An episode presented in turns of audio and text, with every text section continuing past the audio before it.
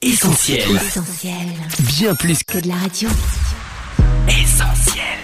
365, une année de dévotion, Yanis Gauthier. Dimanche 13 novembre. Ne vous laissez pas corrompre. La femme de Potiphar prend Joseph par son vêtement et elle lui dit Couche avec moi. Joseph lui laisse son vêtement dans les mains et il s'enfuit de la maison. Genèse chapitre 39, verset 12.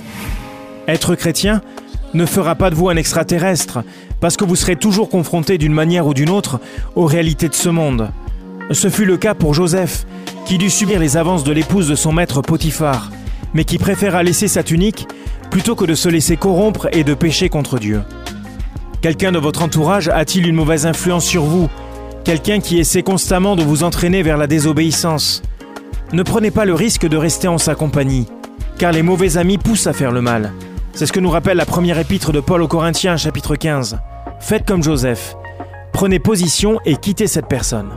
Cette méditation quotidienne est extraite du livre 365 de Yanis Gauthier. Retrouvez 365 et d'autres ouvrages sur le site yanisgauthier.fr. Ce programme est également disponible en podcast sur essentielradio.com et sur toutes les plateformes légales. On retrouve, retrouve tous nos programmes sur essentielradio.com.